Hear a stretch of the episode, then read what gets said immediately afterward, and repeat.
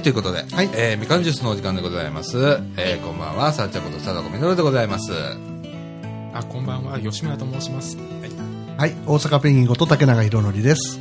じゅんじゅんこと下西じゅんこです。はい、ということで、えーっと、今日は、聞き慣れないっていうか、久しぶりな、はい、えーっと、もうゲストというよりかはさ、はいもうレギュラー化したいんだよね。本当はね、えー、吉村君来ております。イエあーイいやいやいやいや、あのー、ほんとね、街の散策、そうですね。。今日もいっぱいあちこちの各地のですね、もうこのもう北雪越してるからね 資料がね。で、大阪府も越しちゃってさ、そうー。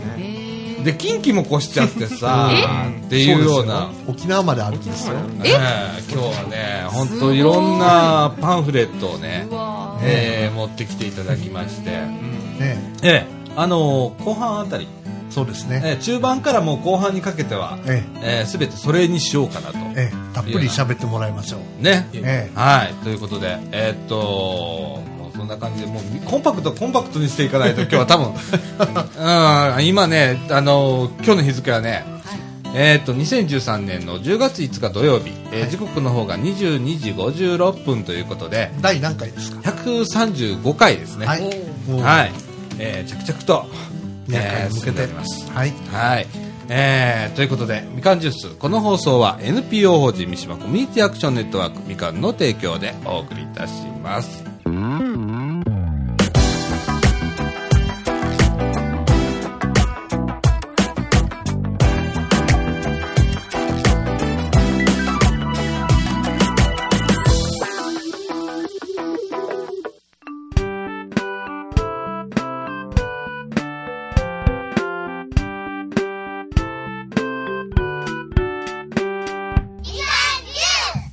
はい、ということで、はいえっと、中枠一のお時間でございます。はいはい。えっとですね、今日ね、えっと、朝から、はい。 M 姉さんの畑行っておりまして、おお。またまたもう、いろんなもん作ってますよ。ああ、そうですか。ええ水害にもめげず。めげず。はい。あ、決しておりましたもうが。本当あの、落花生とか今できてましておね。去年もね、えー落花生できてて。ええ今日僕取ってきました、実際に。あ、ゆで落花生。ゆで落花生。とか、あと、四角豆っていうのを先週いただきまして。えはいえ。ちょっと珍しい。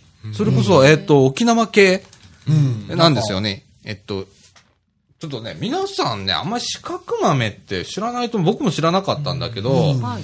で、先週もらって帰って、で、うちは素揚げをして、揚げに、にしたの。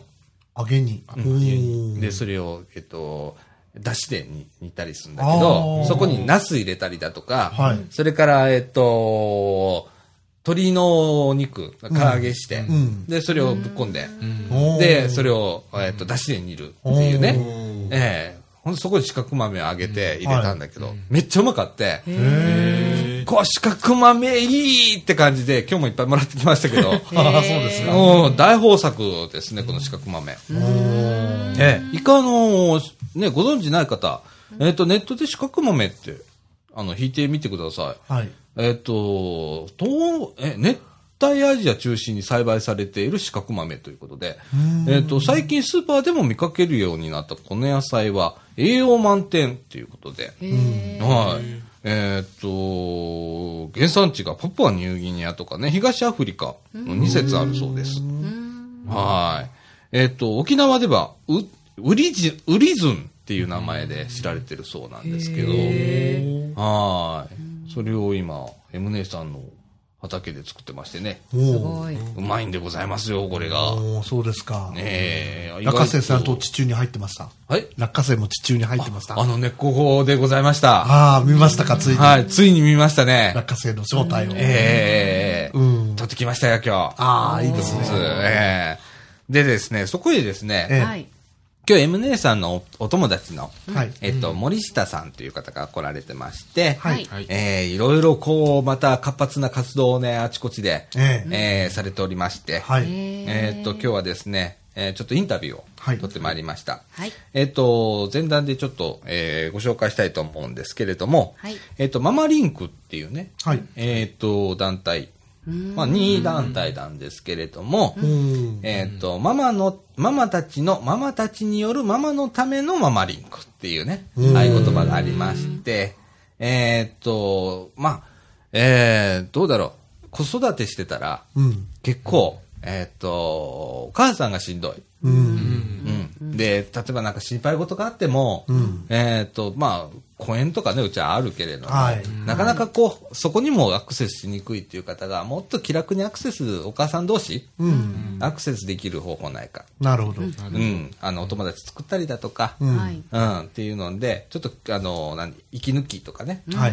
えーそういうことができる場があればいいのにな、ということで立ち上げ、発端がママリンクっていう。えーはいいいですね。そうなんですよ。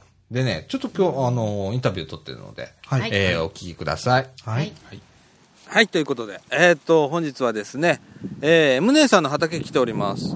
でですね、今日、えっ、と、ちょっとインタビュー、えっ、と、ママリンクって言ってね、ママのた、たんママたちの、ママたちによるママのためのママリンクっていうね、えーこういう、なんでしょう、集まりはい、そうですね。をされています、森下美そ美穂さんに、はいえー今回インタビューしたいと思います、はい、よろしくお願いします。よろしくお願いしますはい、えっ、とママたちのママたちによるママのためのママリンクということではい、そうですね。はい、いやあのーこれねはい、えっ、と普通だったらなんか子育て支援とかちょっと難しいところ入っちゃうんですけれどもそうですね。ねはい、えっ、とどちらかというとえっ、とこれも書いてあるんですけれどもね、24時間子供と一緒なので少し息抜きをしたいとちょっとした心配事を相談できる友達が欲しいスキルを生かす機会が欲しいはい、子育てをしながら日常を楽しむ方法を探しませんかということで、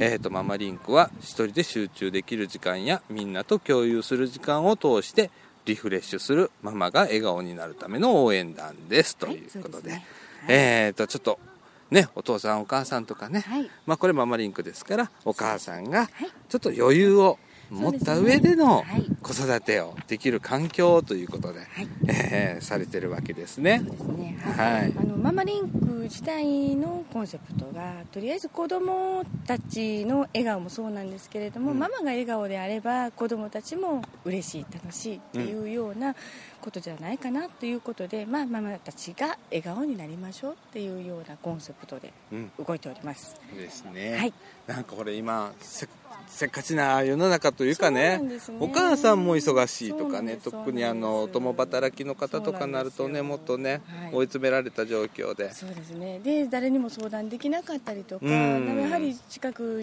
に手助けしてくださる方がなかなかいらっしゃらなかったりとか、うんで本当にちょっとたわいもない子供のとりあえずねあのゲップが出えへんとか、うん本当にたわいもないちょっとしたことやけれどもすごく心配になっちゃったりとか、うん言葉が遅いであったりとか、うんそういうちょっとしたことでも他の人からあそういうことあるよって言ってもらえるだけで、楽になるところがうん一人で抱え込んでしまうことによって大丈夫だろうかっていうようなことをちょっとでも緩和できるかな、うんまあ、でその中でちょっとした工作っていうかスクラップブッキングであったりとか、うんヨガしながらであったりとかっていうことを通して友達とのコミュニティコミュニケーションも取りやすい、うん中で話がしやすいかなっていうのがもともとの、はいなるほど、はい、趣旨でやってます。うんはいですねなんかあのーえっ、と毎週はいあ毎週じゃないねそうなん第です1第3第一第三月曜日でですすねねはい時間は10時から12時、はいえー場所は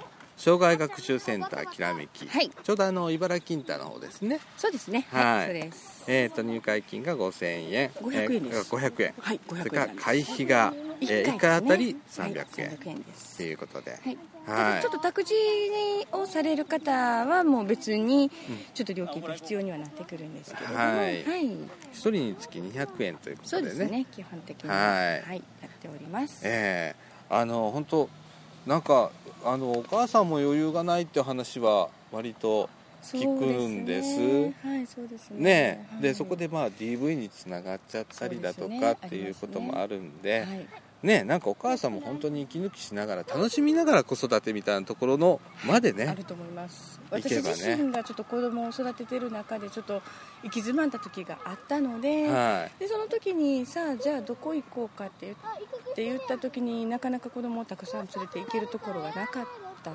ていうのもあるのでい、うん、やはりちょっとお母さんたちが一番楽になれる場所うん居場所っていうところをちょっと、はい、作っていきたいと思って今後もうんいや森下さん自身はい子だくさんなんですねこ5人が小作さんというのかいどうかやもがう十分子だくさんですそうですかすごいこのねえ今少子化って言われてる中ですごい社会貢献それだけでしてるじゃないそでうですすかかありがとうございます、ええはいいやもうか5人もいればそうですね大変苦労したこともそうですね今はもう一番上の子が高3になっはて、いで一番下のが小3になったので、うんもうある程度自分のことは自分でできるし、うんまあ、相談であったりも自分で全部言葉にして相談してくれたりとかできるんですけどもやっぱり小さい間の頃は全ての子がまだ言葉もまだ未発達の中で、えでこちらも不慣れな中でうんさすがに5人はえそうですね なかなか情報もないところだったのでんな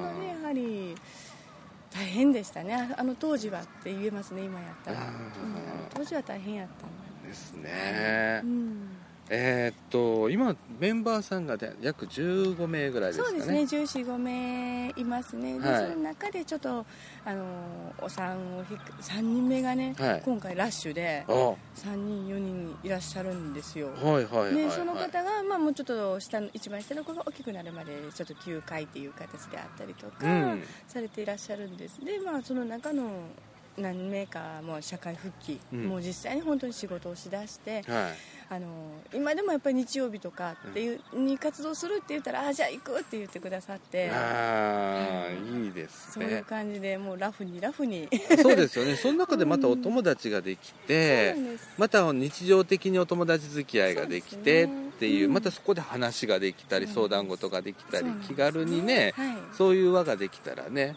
なんか嬉しいかなっていうねはい、こんなあの都会ですからそうなんですなかなかねそうです近所付き合いもないのそうでなんです孤よく独聞くね話で孤立するいう話そうよく聞くんでねうんうんしんどい状態になってしまうんでそうですねでまたあのすあのスケジュール組んでるんですけれども、うんスケジュールの中でも一応そのスクラップブッキング、まあ、まあ先ほども申し上げましたけどもそういうのとか遊ぶこともするんですけれども、うんお母さんたちの学習であったりとか学びも必要かなっていうので、まあ、消防士さんに来ていただいてん救急救命であったりとか、うんあといつだったかなの時にも防災のことをね、はいはい、10月中の企画なんですけども、はい危機管理課さんの市役所の危機管理課さんに来ていただいて、防災お母さんから考えるお母さんだからこそ考えあのの視点でうん見る防災をちょっとおー学ぼうかってそいれう10月のいつなんですか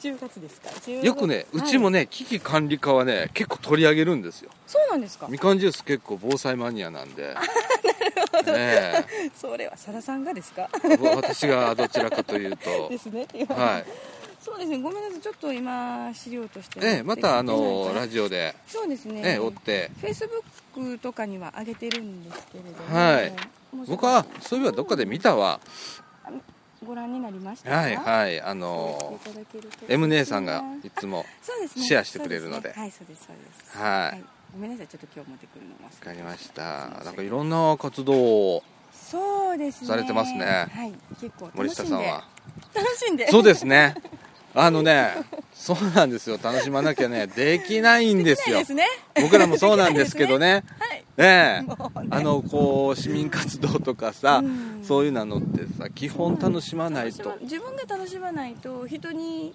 するべきでしょうになってしまうしそうなんですよねでやっぱりこっちが楽しんでないとね皆さん集まってる方も暗い気分になってそうなんですよねこんなんやろうかあんなんやりたいないう方が楽しいし、うん、結構楽しんでやってますそうですね、まあ、こういう方がね本当ね茨城市ね今どんどん増えてるんですねあそうですねはい私尊敬すべき先輩方がたくさんいらっしゃるんでその方に学びながらええまたなんか市民活動をされてる方が集まるみたいなことしたいですね、そうですねそれも楽しいと思います多分ねそれぞれなんか悩みがあったりだとか、そうですね、はい、こうした方がうまくいったよみたいなことがあったりだと情報か交換ねねえそういう場もまたね、いろんな分野の私はどうしても子育て支援の分の、うんそういう関係の方は存じ上げてるんですけども、ねなかなか多分野でっていうと、うんなかなか難しいんですけどもやっぱりいろんなねそうですね活動があるのは、またどっかでリンクしたりだとかあね、いいですねそういうのが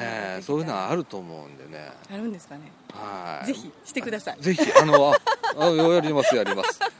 はい。この間、某 NPO 法人さん行ったら、はいそこはそこで悩みがあっそうてで、すねええ団体ででね、そう喋るとね、1時間、2時間喋っちゃうわけですよ、おばちゃんとわかりま。す やってしまいますね、ええやってしまいますねやってしまいますでしょ ちょっとだけミーティングのつもりが、ええ一時間ぐらいミーティングが2時間とかなっちゃいますでしょ。で、いやいやいやいや大体同じような感じで悩んでたりだとか はいあありまねす。ねそうですよね、えそうなんですよねもうどこに聞いても大概資金難で悩んでるところがそうですね。うちのラジオ部もそうでございます。さようでございます、はい。みかんの中で、あの、予算がついてない、あの、ラジオ部なんで。ああなるほどはえじゃあどういうふうにい。持ち出しです。厳しいはい、すごい厳しい世界です、みかんは。そうなんですかはい。いや、もうこれ本当にラジオで言うのも ね、予算出せよって言うてるようなもんですからなね。るほどね ちょっと押して、そうなんですよ。一応役付きには僕なったんですけどなるねほ、どなるほど権限がないのでね、ななかるなほか。どなるほどえいろいろねもうあの肩書きついたからどうのこうのっていうのもなかなかえねえ、ないですか肩ら書きついね。たからよう動かなあかんとかねそう、そっ反対ち、にそっちだけなんですよね。ねどっちかっていうとそうなんです よ。愚痴になってきてるだん いやだいんやい や、ゆるいでしょ、うち。娘が言ってましたもん、ええ何でも喋れるラジオやみたいあ、なそうです、そうです。うんあの素敵だなと思ってますありこがっとうからもうあのうちのスタッフが気づいてくれたらとかねあーなるほどねこういう会話の中でね確かにあーなるほどはねい確かありにます確かんにではいありますはい、はいえっ、とママリンクさんのはいそうですねえーはい森下さんでした、はいありがとうございあまりしがとうごたざいますはいということで、はいえーと、インタビューをお聞きいただきました。はいえーっとですね、第1、第3月曜日、えー10時から12時まで、はい。えー障害学習センターきらめきっていうところがありまして、はいえーっと、そこでですね、はいあの、ママリンクってやってるんですけれども、はいえー先ほどもインタビューで言ってましたけれども、えーっと、入会金が500円、はいそれから会費ですね、毎回あたり、えー300円、はい。えーっと、講師が来られるときは講師料がまた別途かかりますっていうことでございます。それから、託児もしてくれるので、おーいいですねえーそうなんですよ。だからお母さん楽なんですよね、その間ね。ええあの、お子様一人に月200円おーっていうことでございます。いいですねはへいー。あのー、ほんとね、お母さんしんどいんだよね。うんはいやっぱいろいろね、抱えて。ええもうジュンジュンなんかよく知ってるよね。一一人ではね。ね、ううんんそういうこうサークル作ったりだとか、うん。ね、またあの作品展がね11月に、えー新大阪の方であるんですけれども、えー11月の30日12月の1日8日15日21日22日23日と、えーあります、えー、と開催場所はですね、えー、と新大阪のギャラリー I have a dream というところでございます。えーまた、あの、リンク等はですね、えっ、と、ブログに、えー載せておきます。えーいろいろ子供たちの作品展ということで、今日ちょっと写真も見せていただいたんですけれども、非常に面白い作品でね。えーで、あのー中にはですね、ちょっと発達障害の方、ね、お子さんの作品なんかもあったりして、ええええでもね、その個性出るんだよね。うん。それぞれのお子さんのね。はうん。い。で、もうそういう作品には発達障害も正常な方もうん。関係ないんで、んね結構だからね、えー逆にそういうところに活路を見出すとか、っていうきっかけにもなると思うんで、はうい。ん。そういう、えー作品展を、えーされるようです。えっと、また、あの、これね、まだ日がだいぶありますんで、何回かまたこのラジオでも、えーご紹介したいと思います。そうですね。はい。ということでね、森田す、森下さんもね、え5人のお子さん。おー、すごいえ。。もう興味珍しいですね。もう、それでですね、んえ、上が高校生だっけ、下は結構ちっちゃい子いたよ、今日。うん。うん、3人来たのかなおー ?3 人か4人か分かんないぐらい来た けど、ええで、ムネさんとこの畑ね、ええわっさわっさとものを取ってましたよ。ああ、そうです収か。穫してましたよ。ああ。で、あの、森下さん自身も、ええもうすっごいパワフル。おーで、高校生のお子さんがいらっしゃるようには見えないぐらい若い。うん。あの、可愛い感じの方でね。うん。ええで、街中いろんなゴスペルあの、はい M 姉さんのゴスペル、はいはい。アクアさん。アクアさん。もう入ってるらしくって、 どこまでやってるんだみたいな。えええあーもうこういうね、市民活動にどんどん参加していってですね、ええ今度はまあこういうね、あの、場を作ったりだとか、ー。はい。えーそれからイベントを立ち上げたりだとかってええいう方がね、えーいるんだっていうのでね、はい。えーちょっとあの話するとね嬉しくなるんだよね、ううん。ちもまあそんな感じじゃないラジオ部って、まあそうですねいろんな事業立ち上げたりだとかとかいうことをしてて、ああいるんだねっていうことでいつも話盛り上がるんだよね、うあーんでね、えー、とちょっとこのママリンクさんのお話はちょっとさておいて一つだけちょっと話はい。えっ、と、この間ね、はい。えっ、と、ちょっと茨城のシニアカレッジさん、はい。えー行ってきました。はい。で、えっ、と、ちょっと街角デイハウスがですね、10月から開設してるんですけれどお、も、マッチデーですかそうなんですよ。シニアカレッジさんも街でよ。おー。えっ、と、オアシス平田ということで、はいえっ、と、平田町ですね、はいに、えー開設しました。はいえー多分これで茨城市11カ所目の街でになると思います。おー。はい。えーっと、そうですね。あの、シニアカレッジさんっていうと、えーっと、ご高齢者の学びの場ということで、はい年間通じてですね、いろんな講座を4コースに、3コースか、やってまして、えで、週に2回か3回講座がそれぞれあるんですけれども、はい卒業された人は、まあ、市民活動コースとかあるんで、はいで、その方はですね、えーっと、ボランティアへ、そのままえ。うん。現場へ投入と、うん戦力として。これから高齢化社会を迎えますんでね。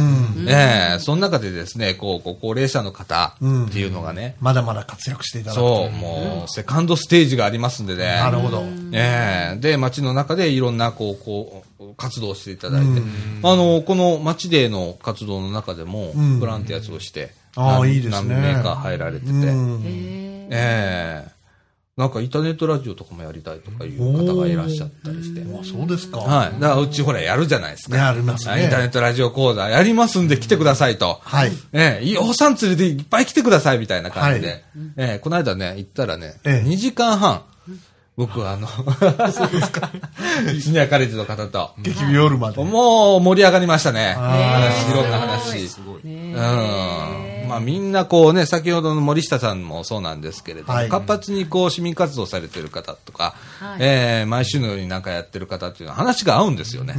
あの、きょ困ってることも何もかも共通点があって、うん。で結構楽しいんですよね。ああ。じゃあ今度こんなこと組んでやってみるみたいな話になったりだとか、ええ。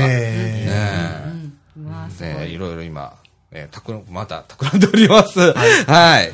えー、ということで、えーっと、そういう話もありーのと、はい。はいい、うことで、えー、今日はですね、はい。はい話をここからガラリと変えまして、はい。はい。あ、そうだ、 そうだ、竹中さん、最近、あの、成長した。あの、そうなんですよ。あの、前回ですね、はいえーっとですね、10月1日配信分、えー第134回ですね。はいえーでですね、ちょっと取り上げた内容に、えーちょっと間違いがございまして、はいで、ポッドキャストでですね、先行配信を9月の27日からしておりました。で、えーっと、ファイル自身は、えーっと、9月の、えーっと、10月の10日、に削除をしておるんですけれども、えー一部ポッドキャストでそのダウンロードされた方はですね、ちょっとご面倒なんですが、iTunes で一回消してみてください。なら、差し替え版が出ております。な、中身ゴロッと変わってるんですけれども、はいえー広報茨城の拾い読みにゴロッと変わってるんですけれども、えーっと、あれ何取り上げたっけえーっと、生活困窮者自立支援法。。うん。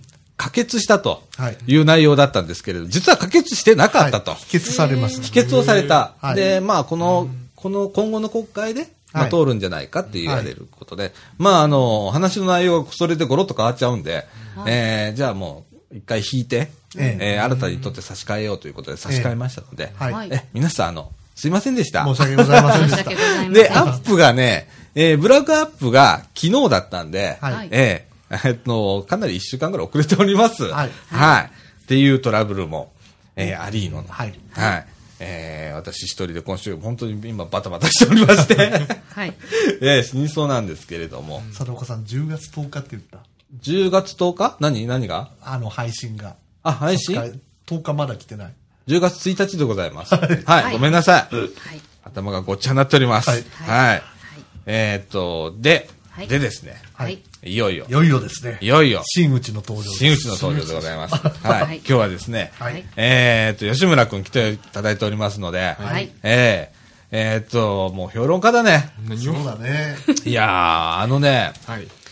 いや、いろんな街へ自転車で行ってるじゃないですか。出てますね。ね、はいで電車乗ったりだとかして行ってるじゃないですか、で行動範囲が広いな、本そう当ですね。うん、でいろんなところのこうチラシをね、こう観光系のチラシだとか、それからまあ商店街系だとか、ええっていうチラシをいつもね、もうデータベースのように家で保管本当そうですよねこうそれもちゃんとこうね収集をね、整理してね。整理してしてんだよねええうんいやーすごいなと思って、うん。今日ちょっとその話をはい。しようと思ってね。はい。ねえ。ちょうどあのーいいタイミングで来た ね。今日急にね、あのー行っていいですかってうちどうぞだから。 ええあの、大体やってっ から。うん、いますつでも来てください。はいはい、もう、あの、なんならもう毎週ここに行ってもいいんだから。はいうん。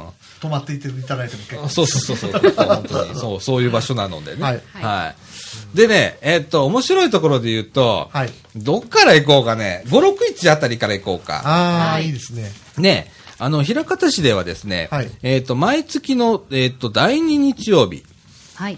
えっと、561っていうのをやってるんですよ。うんはい。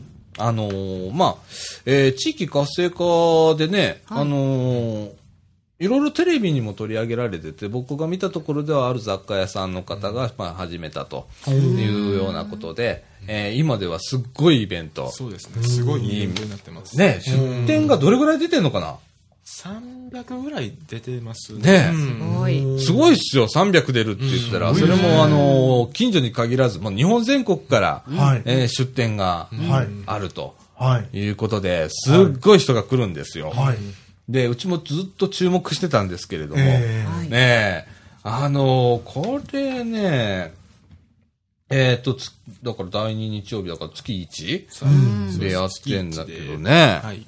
うん。行ったことあるゴルフ3回ぐらい行ったことありますけど。あ、そえう。うんあああの、平方公園駅から平方市駅までの間ず、もう全部、もう、うん、境界道沿いあはいはいはい。街道、街道沿いをずっと、と、あー東海道なんだよね、言ったらね。えそうですうね。ん、京、京街道とも言うけど、東海道東海の続きですね。駅でうすね。ん。うん。ですね。で、クアランカとか、ね、あここら辺はね、クラワンカ。クラワンクラワンカカ。ごめんなさいね。うん、とかあって。えーっと、その中にずっと露店みたいなのが、露店っていうか、あの、まあ何地元の店も入ってますし、うんあ駐車場とかは露店とか入ってて、う。うんん。何か買いましたあれ確か、お香とか持ってて、それを買ったんですけど、あへーお香の刺すやつ、あ、はいはいははいいは。はいい。あれさやれでてもますね。うん。へ僕もこう好きだからね。へーよく炊いてんだよ、うち。あ、そうですか。う、うんん。部あ屋そうなでんで。すか。あの、三角のお香とかね、すぐなくなるからね、やっぱりお線香みたいなやつの方がいいね。そうですね。うんうんで、これ結構な距離だよね。この結平構距離方です公園駅から平方市駅までって言ったらそうですね。食べ物とかもあるんですか食べ物とかもありますね。骨董とかも。骨董とかもありますし、もちろんあのうん。元から骨董屋さんもああるんで、そこもああの回転してたり。ああ、なるほどね。だからね、この中でね、あのーまあ、中でいろんなイベントをやってたりだとか、ええ。それからね、えっと、出店受付もやってるんですけれども、えはいつかは自分のお店を持ちたいという方のための1日単位で借りられるチャレンジショップっていうのがあったりだとか、えーお店を借りられるんですね。え。へーすごえい。物品販売と合わせて展示やワークショップ、教室等に使っていただけますということで、えー商品を扱って販売する棚貸しっていうね。ね、うちのあの、みかん屋みたいなもんですね。そうですねあれ、棚貸しっていうか、うち もね。え。流しね。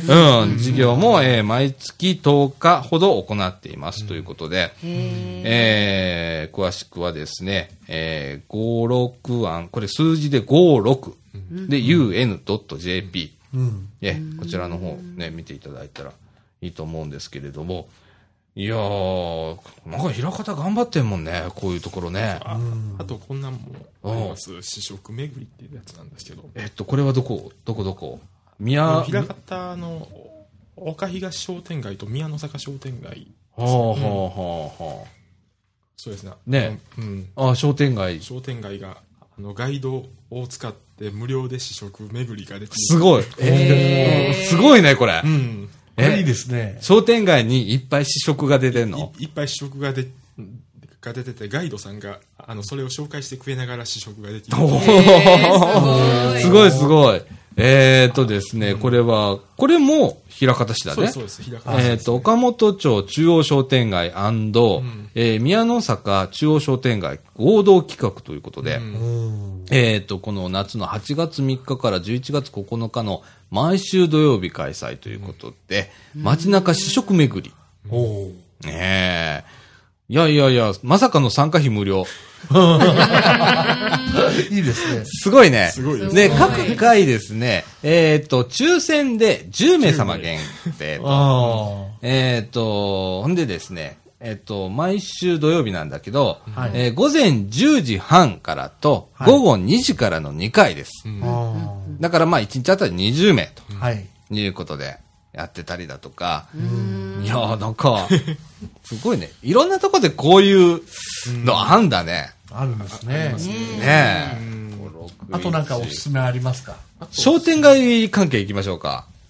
商店街関係うん、なんかあるこんなのあ、飛んだね。ああ、飛んだ。飛んだもね、えっと、コロ、木漏れ日マップっていうのが出てまして、はいえっと、飛んだ町の辺で配布されているんですけれども、はい飛んだのお店とかが、まあ、こと細かくですね、手書きのマップで、えー紹介されてるんですけれども、えー非常に面白い。飛んだあたりもね、結構古い町なので、うですね探せばね、すごいいい店が結構あったりするんですよ。で、えっ、と、商店街が錆びれてるっていう中でですね、うんはいこういうマップで、あの、紹介してね、えーちょっと行ってみたいねとか、えーそれから、例えばカフェとかね、ええ最近の若い人だったらさ、ええちょっとあの街中にある古民家風のを改造したちょっとおしゃれなカフェとか僕好きなんで、えー行くんですけれども、えーそういうとこ行ったら、結構あの、癒されとかね、うん。うん、あるんだよね。うん。うん。なんかこ、こういう街づくりもいいよね。うん。これも定期的にずっと更新されててね。そうですねねえ。面白いよね。これはどっかのあの、確かおじさんが手書きで書いて、印刷して配ってるんだけどさ、へーほんとよくできてんの。うんねホームページもあるんですかホームページも解説とは書いてありますけど、ちょっとまだ見てないですえ。ね。ねえ、う URL がないもんね、今のとこそうろなんねで。す。URL がちょっとないんで。ああのね、ウェブ版が2013年5月下旬頃スタートということで、えっ、と、アドレスは載っております。一回ちょっとアクセスしてみてください。はいえー飛んだハイフン、ハイフンはマイナスね。飛んだハイフン、こもれび .net。飛んだハイフン、こもれび .net。こちらの方アクセスしてみてください。はい。はい。いや、こういうね、今本当地元とかね、んえー面白いですからね、いろんなコンテンツありますから、いくらでもね、んねえ活性化っていう部分でね、うん。ええ今みかんでもね、ちょっとね今そういう話になってるんですよ、実は。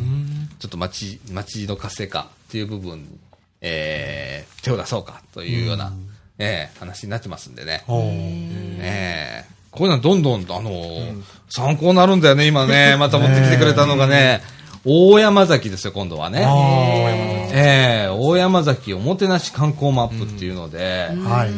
ねえ。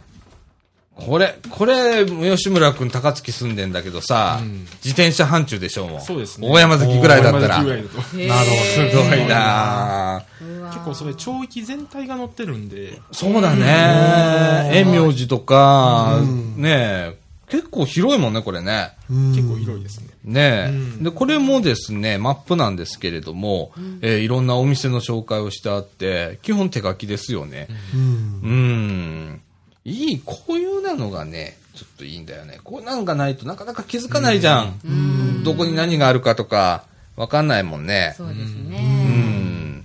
で、ちょっとしたとこにバス停の時間が書いてあったりだとかさ。うん。いや、これいい。こういう取り組みいいね。掃除機でもこんなんやったらいいのにな。ねえいいですね。いっぱいあるもんね。今、バーのマップだけでも結構できんじゃないここ そうですねバーいっぱいあるからね、今ね。で、盛り上がってんじゃん、今。うん。掃除のバーって。またカレー年末に向けてやるみたいです。あ、みたいね。うん。いや、カレーいいね。あんな、あんな企画が、ね。うん。うちもこういうの。のがありますけど。味うち、味カレーで三振です。もう、駄菓子屋だから、そう、味カレーね、今ね、これ、手元にあるんですけれども、はいえー、ヤマトの味カレーっていうね、あの、スナック、はいこれで、あの、カレーに参戦しておりますから、はいはい。はい。ね。いやー、面白いっすよ。何がどうなるか。はい。ね。あと面白いところで言うとね、ええ これはちょっとネット上では騒がれてるんですけれども、うんはいえーっと、こっちはちょっと盛り上がな、盛り上がらなかった例なんですけれども、はい琵琶湖大橋を、はいえーっと、湖西から湖東にあ向けて走った時、はい降りたところにですね、はいピエリも森山というのがありましてね、はい。はいね、結構あのーオープンした時はね、はい。綺麗だとかね、はいね、いいロケーションにあるっていう。はい。で当時はですね、まあ結構な、これ、今フロアマップ持ってきてくれてるんだけど、一番華やいでた頃のね、そうオでーすねプン当時のオね、ープン当時。これ200店舗各力、200店舗ぐらいあるよね。そうですね。多約分ね200店舗の時ですね。ね。うん。で、今は今は6店舗。 200店舗が6店舗になっちゃって、いやもう本当大変な状態になってて。あの、ATM 含むで6店舗。ああー。ということはもう実質店舗は6店舗。では5店舗みたいなもんだよね。 4店舗、5店舗ぐらいでしょうね。ねう。ん。禁止の状態なんですけれども。ガランとしてるんでガすランとガランほとんど開いちゃってる。うん開いちゃってる。だってさ、ロケーションとしては最高だぜ。ん琵琶湖大橋降りたところにあるんだからさ。まあ、いろん、いろんな理由はあるんでしょうけど、どうなんですか吉村君は見ていや、で。も2階から、ああの、このフードコートから、あの、あれが見えるんですよ。琵琶湖が。琵琶湖がね。最高なんですよ。うん。それなのになんでかなっていう。なんでやろなだってテラスがあってさ、うん各レストランテラスだとか、フードコートテラスとかさ、ビュアテラスって言って、ね、そんなんがあったりするんだよ。で、レイクビューって言ってるぐらいだから。食べ物だけで本もね、ん飲食店だけでもね、当にね、うん。それなのに、ちょっとシ周ーマ辺でイオンの草津とかできたっていうのもありますけどそれにしてもんちょっとひどすぎる、ちょっとひどすぎるね。へえなんかちょっと観光っていうところを組み込んだら、うんこうなんて、ね、場所が場所だからね、そうですね、うまくいくと思うんだけどね。だってさ、あれだよ確かね、確か近所に琵琶湖の水族館ありませんでした博物館というか。確あ、あの、ちょっと、えっ、と、古島北側に上がったところにありますね。うんうん。あの、湖岸道はい。路沿いにね、ええ。ありますよね。あれは行ったことありますけどね。ねえそこは知りませんでした。あ確かこれ、京阪の遊覧船止まったよね。そうですね京阪の遊覧船もが止まれるようになってるんだよね、あやっれて。ますね今も、うんねえ。ほんで来てんのああっこまで。今はどうなんですか、ね、やめてんだろうね、ど多う分せやめてると思いますねえ。ええ、じゃあミシガンとかが寄ってたんだ。そうよ、寄れるように作ってある。そうですだから、もったいないよね。いつこれできたんですかえっとええっと2009年ですね2008年か9年にできじゃあまだ4、5年しか経ってない。そうですまだ45年で、ええ4、5年でそこまで凋落する。なあよっぽど、その、店舗オーナーと何かあったとか、ねえ、あったと思うんだけど、あの今2階のフードコートはあのリンガーハットしかないような一軒、状態です、え ももううフードコートじゃねえじゃん。リンガーハットじゃん、みたいな。うわー寂しい。寂しいよね。だからまあほんピエリ森山のホームページ見たら更新されてますので。あ、そうなんだ。あのマップが、フロアマップが今の。ああ、そうなんだ。そうもでうすかカタカナでピエリ、森山。え森山は漢字ですね。はいええ、検索していただいたら、ちょっと、 これちょっとあの、アドバイスしてあげて、本当に。あの、こうした方がいいんじゃないのとか。うん。ねえ、もったいないもん。早いですなよんねか逆。に、に、あの、そういう廃墟を、なんか、あの、注目してみんな行ってるっていうなんかね、うん今ネットでそうネなッのト。で。 俺も見たことあるんだよ。廃墟。だから今ね、入いり口にね、あ、あるんだよ、こあるのお店自身ははね。ピエリ森山自身はあって、はいで、入り口のところに撮影しないでくださいって書いてあるの。もうあまりにもネットで、その換算ぶりを、んえっ、と、何、掲載されるんで、へもう店側がビビっちゃって、うんでもう店の中はもう撮らないでくだ取らさないい。でくださいって。あ、そうなんですか。かわいそうなのよ。ねえ。そう、だから、片や商店街でさ、これだけ盛り上がっていろんなことをやってて、で地道にやってるとこもあれば、はい。まあこういうところの大きな大店舗もうん。苦しいんだなっていう。そうですかね。近江八幡やったかな、あのえっとアウトレットのお店、はいはいはいはいはい。あそこあのアグリパーク行く時うにん。通るんですけど、うんいつも帰りとかすごいあそこからあそ車こがも混んで人多いですね。竜王のそうだねア。ウトレットモール。うんで増設してかまた増えてままたす増よ、えてます。う。うんん今アウトレットはすごいもんなアウ。トレットにしたらいいんちゃいますもう思い切って。うん。なあ。うんあの、ほれ、これ変に2階建てじゃん。アウトレットでも2階建ていけるのかなあ大体、なんか1階建てで平いところでやってんじゃん。竜王は2階建て、うん二階建てですねであ、すほよんま。うんなあ、もう思い切った改革をしてう、うんんもう骨止めりゃいいんだよね。骨をそうですね。で、そこで、その途中、ここで飯食うとか、んっていうような、あもう京阪入って京阪。京阪だよ、これ。綺麗ですね。キーは。うん。うん。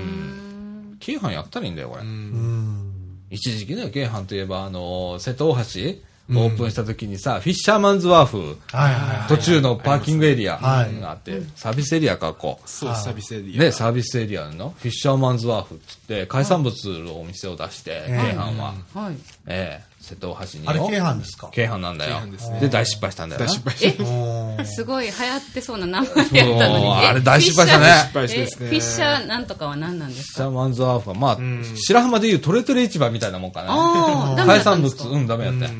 えー、全然ダメだったですね。ね。あ、じゃあもう話になってへんかったもんなってなかったですね。全然えーなんでやろトレトレ市場の方が良かったんですかねわかんねえよな。え何が範囲なのかよくわかんないけど、京阪よくそういうなんで、地方に手出してこけるパターンが多いよあね。そうなんですかうーん突飛なことまあして京阪ね。がこういう地元にね、あ、そうだね。へえーーこちらはですね、こ今っちは出してもらったのはですね、京阪がやっており、京阪沿線商商店街巡りという企画でございまして、えーっと、そうですね、えーっと、東は浜大津から始まりまして、はい。えっ、と、西は西天満大阪ですよ。 まで、いう、こう、すごいですねスタンプラリーなんだけスタど、えー、京阪を乗って、もう言ったら浜大津だから、えっ、と、京津線京神線。京新線、乗って、から始まるわけですよ。はい。で、京山、京阪本線とか、あと、宇治線、はい。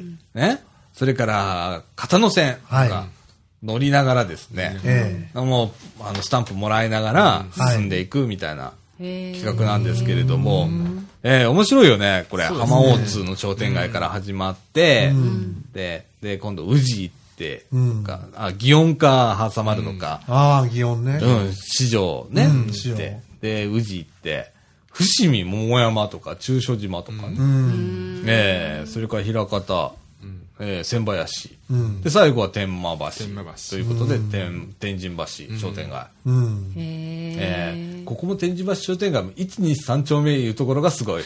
あの、ああ ちょっとコアですね。うんうん。ねえ。天禄じゃない。天禄じゃない。123あたり結構面白いんだよ、ここ。はい123あたり。そうですねね。え。うん。ちょっと南のね、橋のはねい。そうですねそうですうね。ん。いや、こういう企画をね、京阪やられてたりだとか、これもですね、今年の、えっと、11月4日まで、えーやっておりますね。はい。いや、面白い面白い。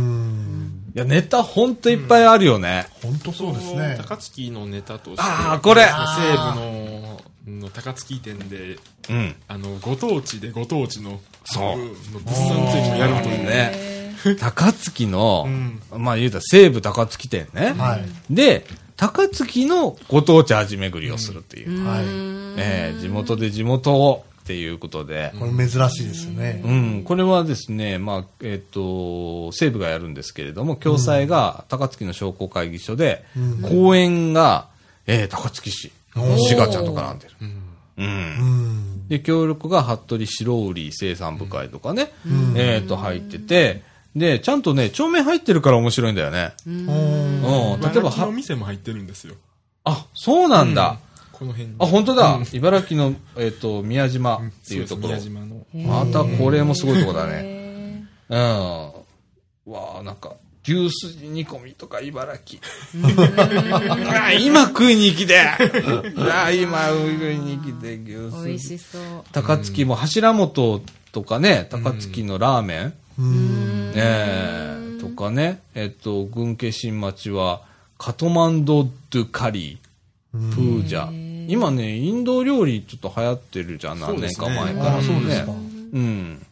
うちも食べに行くんだけど、うんそうなの。あと、松原町の、えー、菓子工房ホワリで、こう、生クリームのね、えーロールケーキでございますね。えー、1本840円とかね。えー、帳面入ってるから、すごくいいよね、これ。ああ、いいで照す明が全ね部。入ってうる。ん。資料になりますね。ねえ。例えば、えっ、と、田野、うん。えー、山の中ですね。はいはい、高槻の。えー、高槻椎茸センターで、生椎茸とかね。ああ、おわかしりやす椎いです茸ねと。かね。うんおこういうのって、ああ、でも面白いよね。アプローチの仕方がね。うん。うん。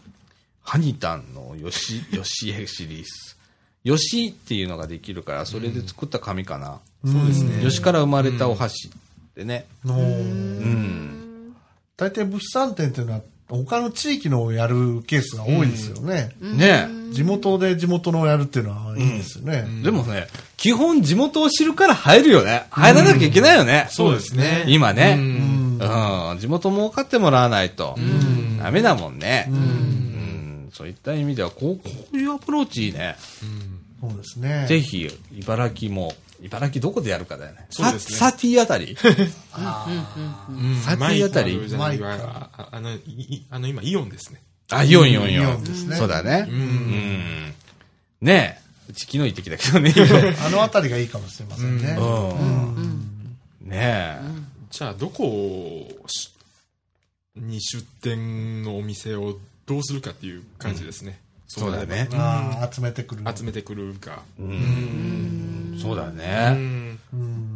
これも結構俺いろんなところ出してんじゃんうん。ねえ例えばさ高槻だったら丸大ハムがあって、あああ。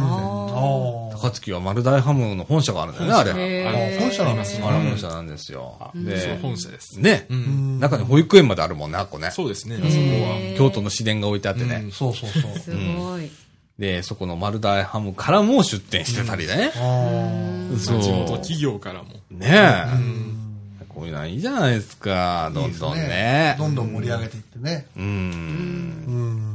面白い。あのね、ほんと吉村君あっちこっち行ってから、こういうネタいっぱい持ってんの。で、本当あの、街づくりできんじゃねえと思うぐらい。あの、こういう風なのを、がやってるとかさ、えこれは失敗したぞとかいう例も多分知ってると思うんだ。うん。あそれを活かしたなんかできるような気するね。そうですうん。ね。いや、本当毎日だもん な。こうすいごう。いついでになんか取ってきてる感じですね。うん。あのー、なんやろ、都道府県事務所とかもちょっとたまに寄ったりするんですよ。はいはいはいはいあはのい。 JR 大阪駅に。駅ビルにね、よくあ3ビりル、ます4ねビルあたりになんかそ中うにですうん入ってたりするよね。そうです、そうです。うん。私も行ったことあります。北海道事務所北海道と事かね務。所。あーあの、北海道事務所は唯一 JR 北海道のの窓口があるんですよ。ほうほうほうほうほうほあの、関西では唯一。う。あ、そうなんだ。へえ。私いつも毎月行ってました。あ、そ 昆布の売れ行きとか。う。あ、調査で。はいい。へえ。そういうのがあったんだ。はい。へまあ、だえ。から、あの、佐賀県かどっかは物産も売ってますもん、そこで。あってますーねはいはいはいはいはなんか御堂筋沿いにあるところ、あれ、かな、あの、れ石川県だったかい。な石川石県、川県ですね、もう売ってますよね売ってますね。買ったことあります。梅田市愛媛民って県ととこかね。もありますね。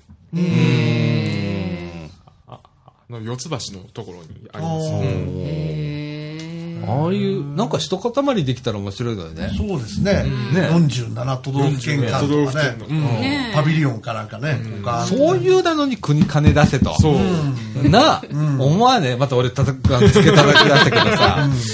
なあ、あれ、バラバラに置くから分かんなくなるんだよな。ええあバラバラなんですそうそうそう。あちこちに、だから梅田近辺に、ババババってあって、各都道府県に大体どの都道府県も出してるのよ。出してます事務所。で、そこで観光の、えーアピールの拠点にしてたりするんだけどさ、まあ、回りにくいわけさ。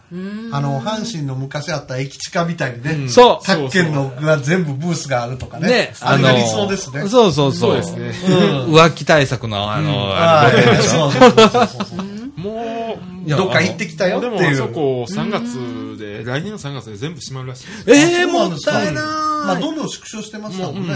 へあの地下の横丁とかも全部あ、もうそう3なんで月終すわかりなんですよ。。あ、そうなんだ。え、あとはどうなんですかあとは、あああとは分からないですけど、なんか、あの、大阪駅とか、ああの、阪神との、あの、関係上で、なんか、そうなった。ああ、なるほどね。なるほどね。だってさ、間口がさ、すっごく狭くて、こんなね奥行きこれぐも、らいしかない奥行きも多分、1メーターな、あるかないかだよね。あるかないかあなるかないから。なんだよ。で、おばちゃんはもう完全に、椅子通外路出してに出ね、て通路に出て商売してる。そうそう。で、都道府県の名前が書いてあるの。その地下、地下道だよ。なんとか県とかなんとか県とか、ずらーっとなんですよ、長崎県とか佐賀県とか。で、そこの物産とか、お土産売ってんの。ーだから出張でどこどこ行ってきたよって嘘ついて、どっか浮気してたおっさんが、そこでなんか買って、はい買えるとかに最適って言われてたとかあそうなんですかそうへえね。 あれがあね。れ、土産物買い忘れた時もいいんですよ。うん、そうだね。あなそぜこでか、任せるあの、地元のもんが恋しくなった時とかね。そうだね。だから結構、地方から出てきた人が、あそこで、ああ、懐かしいからって買って帰ったりだと私も何か度。か買ったことあります。ね。うんああいうのいいよね。いいですよね。そういうの一個にまとめてほしいよね。あんな形でねね。都道府県事務所もね。あんなのがずらーっとあったら楽しいですよね。面白いと思うよ。で、また競い合うでしょそこえでえ。そうです。ねえ。なら年中なんかほれ、そういう物産展みたいな博覧会やってるみたいなね。ねえ、感じだから効さ果。がね。うんうまいことやればさ、毎日なんか、どっかの都道府県のお祭りやるだとかさ、うんイベントもね。ねえ、うん。こんなんやったらどんどん日本も盛り上がるのにね。そうですね。ねえ。あ誰か提案しねえね国えに。毎日万博やるみたいなね。そうだよ。ほんとそう。今日は何々県の日とかさ、土日でやってもいいわけさ。えええ、今47都道府県でしょええ一週間に一回やってりゃ、い一年で一巡するわけじゃん。え47、8週だから。えでね、そのうち海外も寄せてくれとか言ったりしあてあ、ね。ほんと特別スペシャルデーみたいな。ええいやー連休とかさ、できたりするよね。すごいですようわ俺たちなんかイ、イベンターねあのね、昔の話ですけど、余談ですけど、万博がそうだったんですよ。毎日なんとかの日、なんとかの日があっえ。国の日がね。そうだったよね、あれ。うんて。で、イベントがあるんですよ。うん。だからお祭り広場ってあって、ちょうどあの、今で言う、えー太陽の塔の後ろ側、青い顔の方、あそこが広場になってて、そこで何々で、つったらそこの国の、えー踊りとかね、うんショーとかいろいろやるんですよ。えそれをみんなでお祭り広場で見る。あれすごいなんかいい、やっぱ万博いいよね。大阪万博はなんかメッセージ性があったもんね。すべてに意味がね。うんその後がね、なし崩しになっちゃったけどね、国内の博覧会でね。そうですーそうですね。ね。うんなんだろうね、もうあの、ポートアイランドうん。とかなってくると何言いたかったかもうわかんなかったもんね。沖縄海洋博とかね、筑波博とかね、いろいろありましたけどね。ねえうん。博覧会ブームでね。花の万博もありましたし。花博ありましたね。ね行った行った。ありました、ありました。うんどうなんだ、あーどう、なんだったんだろねう。よっぽどお金を使いたかったのかな。で、また出店する、ほれ、えー企業があったじゃん。え。ねえ。まだ景気も良かったのかもしれないけれども、今博覧会しても多分ダメだと思うんだ。んどこの企業も、ほれ、パビリオン出せないじゃん。出せないですうね。ん。だからこんな都道府県事務所がさ、ちょっと頑張ってさ、バラバラにあるんだったら一箇所でも集めて、それこそね、毎週土日にさ、何々県でとかって言ったら、本当に47都道府県やったら1年でぐるっと回っちゃうもんぐねるっと回りますもんねあー。すごい。すごいよな、それってすごいでなすようん。いいよな。うんやってほしいよな。あの、ほれ、新しく大阪の北側にできたじゃんか。あ、のグラウンドはいとはうい。んあの辺りに入れちゃったらいいんだよ。そうですね。そのうち、こんなこと言っちゃあれだけど、どっちみち錆びれるんだから。 ね。そうですね。もうなんか失敗の匂いがするところがもうすでにあったりするかありら、ますえ、そうね。なんですかうんもう、もう見えてるから、へーまあ、テナント入れ替え前提なんでしょうけど、そううですよねん。にしてもね、 ATC みたいなことになるんでしょうん。ね。うん。大阪がやれば大体そうなるんだから、じゃあそういうふうなところに入れてしまって、次の手考えとくとかさ、ね。あの、阪神の駅前のそのさっき言ったやつね。んあれとか多分成功事例だと思いますよ。んあれはお金もかかってないしね。うん全然ね、多分全然手はやるけと、ど。だって壁だもんね、あれ。壁壁,、ですね貸してたようなもんだもんね。うんあれ今なくなったんですけど、東京都が一番あの売り上げがすごかったらしいですよ。おー、東京都ね。ね。意外よな、なんかそれ。あおー、意外ですね。やっぱり出張する人が多かったりして、あー。あ買い忘れた買い。忘れ会話するとかね。そうですうん東京の人もいるだろうしね、関西にいっぱい。なるほどな。面白いよね。そういうなんてね。うん他なんかないあ、沖縄行ったんだって。そうですす、沖あ縄こ、こにこれですね。ああう。ん、あねあのガイドしてくれるやつですね。いいあの今、あのすごい流行ってる。ああ、ああ、これはもう夏街をガイドし終わっちてゃっくれるっていおう。ー。あ、海外のツアーみたいに。あそうです。うん。で、えっと、あ、安いんだね。そうです。もう1000円からあ1000円1500円で。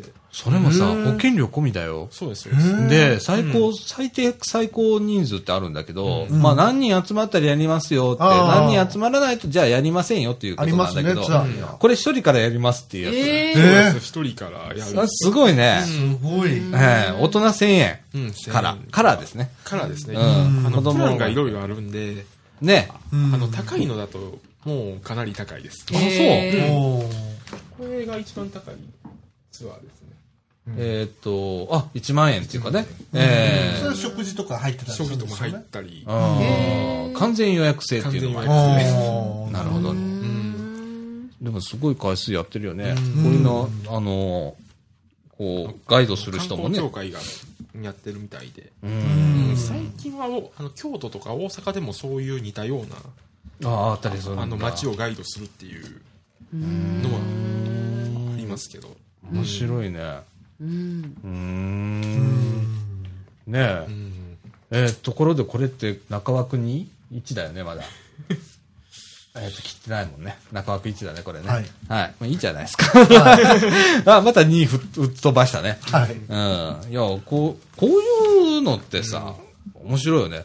俺、沖縄とか行ったことないの沖縄行ったことないし、俺、九州行ったことないから、あ、そうですか。まだ未上陸なの。へー四国は一周したけどね。広島から行けるのにすぐ。うん行けるのに意外と遠いんだよ。意外と遠いんだよ、広島からああ見ると。ー、山口からの距離は近いけどそうね。山口が横に長いしね。こうそれぞれ横に長いからね。ああとまあこういうバスもありますああ、沖ゆ縄だと々以降う。んいろんなところこう。ああ、1日25便。 25便あのぐるぐる回ってる観光バスが一方方向でぐるぐるぐるぐる回る循環バスで、それぞれこう観光地を回ってくれるっていうもんですね。で、20分から25分ごとの運行ということで、1回乗車で2 220円、1日乗車券が660円ということでね。昔あった大阪の2次号とかどうなってるんですかもう今はないですなんすか、それう。ん ?2 階建てのバスでね、大阪市内を観光するのがあったんですよ、ぐるぐる。もうないと思いますあーあれも結構参加した人いいって言ってましたうよ。んああ、そう。うん、新喜劇見たりとか、難波で道頓堀で飯食ったりとか、大阪城登ったりとか、そういうのが全部セットになってて、大阪駅前からでっかいベンツの2階建てバスで行くんですよ。あったんですけどね。なくなっちゃったんだ。うん盛り上がらねえな、大阪はな。盛り上がらないですね。大阪はね、単体で動くんだよ、みんな。うん。それぞれね。そうですね。だからリンクしないんだよ、なかなか。だからから観光地から観光地つないでいくっていう取り組みじゃなくって、それぞれがポンポンポンって、あの勝手に行きなさいみたいな感じで、交通機関が結構発達してるからそうなんだと思うんだけど、でも東京なんかは逆に、はとバスとかが結構進んでてう、んもともとこう、あちこちルートで回るっていう、東京見物っていうのがねね昔からありますからね。大阪見物ってないでしょ。ないです。うんねえ、だから通天閣って言ったら通天閣だし、大阪城って言ったら大阪城だし、うんねえ、うんじゃあ他なんかあるって言ったら、あったっけみたいな感じになるし、ねえ、それを全部セットでね、回れるようになったらね。そう、んそういうのが流行んないんだよね、大阪って。うへーん、多分、どうなん沖縄はこれあのモノレールの1日乗車券があの24時間使えるのでこれもこれセットでも売ってるんですよバスものはいはいはいはい。これ24時間っていうのがすごいと思うんだよね。 1日乗車券の定義が24時間なんですよね、だからこれ大阪だったらさ一日乗車券を昼から買ったら終電までしか使えないじゃん、24時間だから翌日の昼まで使えるじゃんうん昼だっこたらね。れその考え方必要だよね必要ですよねうん、24時間っていうのは必要だと思う、うん。頭いいねえああいうのが利便性っていうんだよそうなな、んですよね、面白いねさすが観光立県目指してるだけあってすごいですね。すごいでだすねね、うんうんいや、あの、不思議なんだけどさ、んえー沖縄って、まあ、収入が少ない、一番、まあ、日本で一番収入の少ないところだね、年収のうんね。俺、なんでと思うのうん。もともと産業がないから、働くところはあるでしょ。人件費がなんであんな安いのあここだけ。いろいろもう。俺、不思議なんだけどさ、都道府県格差で、あれほどついてるところって珍しいじゃん。まず一つ僕が想像できるのは、うん。まず一旦沖縄戦で全部ローラかけられたように台無しになったでしょ、産業とかも家も全部、で一旦はみんな収容所に入れられて、それからまた戻ったでしょ、だから産業の基盤っていうのが一旦全部なくなってるんじゃないかなと、その後いいとこは全部基地になって、まあそれは基地でも雇用はあるでしょうけど、それは不安定な雇用だから、うんああ、そっか。うん地元にしっかりした産業が根付いてないみたいなところがあるのかな。うだん、なんかなと思うんですけどね。うん。から基地とか結構給料いいって言うじゃん。うん。でも人数はどんどん減っていきますしね。そうだね。そうだね、うん。あーじゃあ産業を作っていかないといけない。うん。そこでまあ観光へ行くか、まあ観光で全員でも県民食っていくのはいくらなんでも無理がある話で、じゃあどうするかって言ったら、やっぱなんか産業を起こさないとあっこは無理なんじゃないかなって大変でしょうけどね。ね、だからいろんなお金にさ、なんか補助金がつくんだけど、ああいうところって、あの沖縄県でも、高速道路作るんでもちょっと安かったりするわけさ。うん。で、ガソリンも安いよね、確か。国のお金が入ってかなんかして。うん。で、そういうなのってどうなのかなと俺いつも思うわけ。んえっ、と、沖縄と北海道だけは振興局があったりするわけじゃん。うん。沖縄開発省とかありますね。 そうそう。俺はな、北な、海道開に発省と長官とか。うん、なーにってなるわけさ。うん。ねえ、もっとなんかこう、慣らした形でうん。いけたらいいのにな。そこになんか都道府県格差ってこんなにつくもんかいなっていつも思ったりするんだけど。うん。ねえ、沖縄頑張ってほしいよね。そうですね。そうですねえね。。ああ、だってかあんなにいいとこないと思うんだけどね。うん。不思議だよね。だって住めって言ったらちょっと住みたくなるよね。そう沖で縄すとか。ね。そうですねちょっちょっとワクワクするよとね。うんそうですねゲストハウスで1000円から1500円ででも泊まれるんですよおお。ほんで、めっちゃ安いってんねやろめあの、格安航空券格で。安航空券でピーチかジェットスターでやったら一番安い時で50004000円みたいなとか安い。どこ行くねんっていうやつや な。本当どこ行くねんってやつまずその値段で飛行機に乗れるっていうのがすごいですよね。であなの乗った日が、あの那覇で阪神の試合があった日で、めちゃくちゃ人が多かったんですよああああ阪。神その値段だったら阪神ファンが行くかもうもしれない。阪神ファンがもうみんな殺到して、うん、中まで。それであうんの、 めっちゃ人がいっぱいで、ええなんか六甲おろしとか歌ってたり、ああすごい、すごい便なってたすわけねごい便になってました。あー甲子園からの帰りの阪神電車みたいになってたよね。もうそんな感じですね。でもさ、5000円とかさ、そんなんで行ける日があるんだったらさ、ちょちょっと行ってこうかな、みたいな。ちょっと沖縄へ、みたいなさ。昔だったらさ、なやっぱり何万円とかかかったわけじゃん。そうですね。いやー今でも、私、まあ、身内に、沖縄とか、義理の弟が沖縄なんですけど、やっぱりあの、仕事の関係上で、もうお盆か年末年始しか帰れない。そしたら、やっぱりすごい額ですよ。家族連れて帰っただの。ろうなだからツアーに乗っかって、ホテルとかが、あの、観光とか全部捨てて、自分の実家に帰る。ああ、なるほどな。はいそれでも数年に一遍しか、向こうも帰ってこいとは言わない。なかな ああ、か。なるほどうな。ん。それがさ、5000円とかで行けるな。うん、それはゆくゆくじ、その弟も承知してるんですけど、休みが取れない。ああ、なるほどな。そうだろうな。うん。それとか土日にかからない。うん土日は高いですから、やっぱりそういうとこでも。そうだな。あーいや、でもすげえ世界になってきたな。まねあでも2時間でおお行けますからね、沖縄まで。関空から。すごい な。えうちの甥っ子がね、小さい時面白いこと言ったんですよ。その沖縄初めて行った時ね、茨城の家からね、関空まで行こうが、沖縄行く、沖縄行く飛行機よりも長く、 しんどかったって言って空港まで疲れた。そう。関空は絶対におかしいって、あの場所。場所が。お父さんもしんどいって、沖縄行くまでにもう疲れた。なんかさ、何をもってあっこに作ったのかなっていう感じじゃん。じゃあ、和歌山県の人の配慮してあっこに作ったのかって、そうでもないわけさ。和歌山の人、華麗にスルーするからね、あっこらへん。ねえ。で、和歌山県の人がとびきり多いわけでもないし、少ないからね。岡山空港じゃないですからね。ねえ、そうだって和歌山だってさ、まあ、白浜空港があったりするわけで、トランジットすりゃさ、あの羽田行った方がいいかもしれないし、ねえそう考えたらあれだし、で、その、まあ話の続きですけど、あの、前回帰った時は神戸から行ったらしいんですよ、初めて。うんうもんうん、うそれは、あの、遠いとは言わなかったの。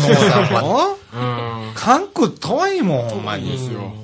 なあ、戸に空港作るんだったらね、韓国は何だったんでしょうね。うち友達でいつも言ってんだけど、大阪湾に1個でかいの作っときゃよかったなって。うん。なあ下手したら伊丹も、えっ、と、神戸も統合できたんじゃねえかって。うん。なら1個で、うんあ今ね、制空権争いがあって、今、はい。大阪湾って。はい。えっ、と、神戸空港と、伊丹と、それから関空3つある。うん。それが大体大阪湾の上通るんだね。大体。うんでそれを高度でなんとか調整してるわけさ。あで、そこのが大変なんだよ、これ今、混雑具合が。すごいらしいですね。なあ、あれはすごいらしいな。あ。うん。えぶつかるかもしれないんですかそうだね。まあ、高度で管理されてるから、うん、大丈夫だとは思うんだけど、私なんか古い人間なんで、関空できる前に、あの、伊丹しかない頃に、ずーっともう30分も前から伊丹についてんだけど、ずーっとこう降りるのを待ってるのは知ってますけどね。うん。なあ、うん待ってましたあね、の、昔痛は。みのぐるぐるは結構。うん。で、あれしたらまた騒音になるんですよね。そういや、あれさ、俺一回、えっと、気象で、うん。えっと、痛みへつけないえってえ。いう、まあ、条件便だったんだけど、ええ。あれ四国の上ぐるぐる回ってたよ。ああ、ずそうですか。ーっと四国の上ぐるぐるぐるぐる回ってて、うん。じゃあ、まあ、その辺配慮してるのかもしれませんね。で、えっと、何、警報が解除されてとかって、で、伊丹へ降りれたんだけど、その時は。うん。いやいつまででも回ってんだな、あれな。ぐるぐるぐるぐる同じとこな。しかも国際線でしたからね、その時はね。ああ、そうなんや。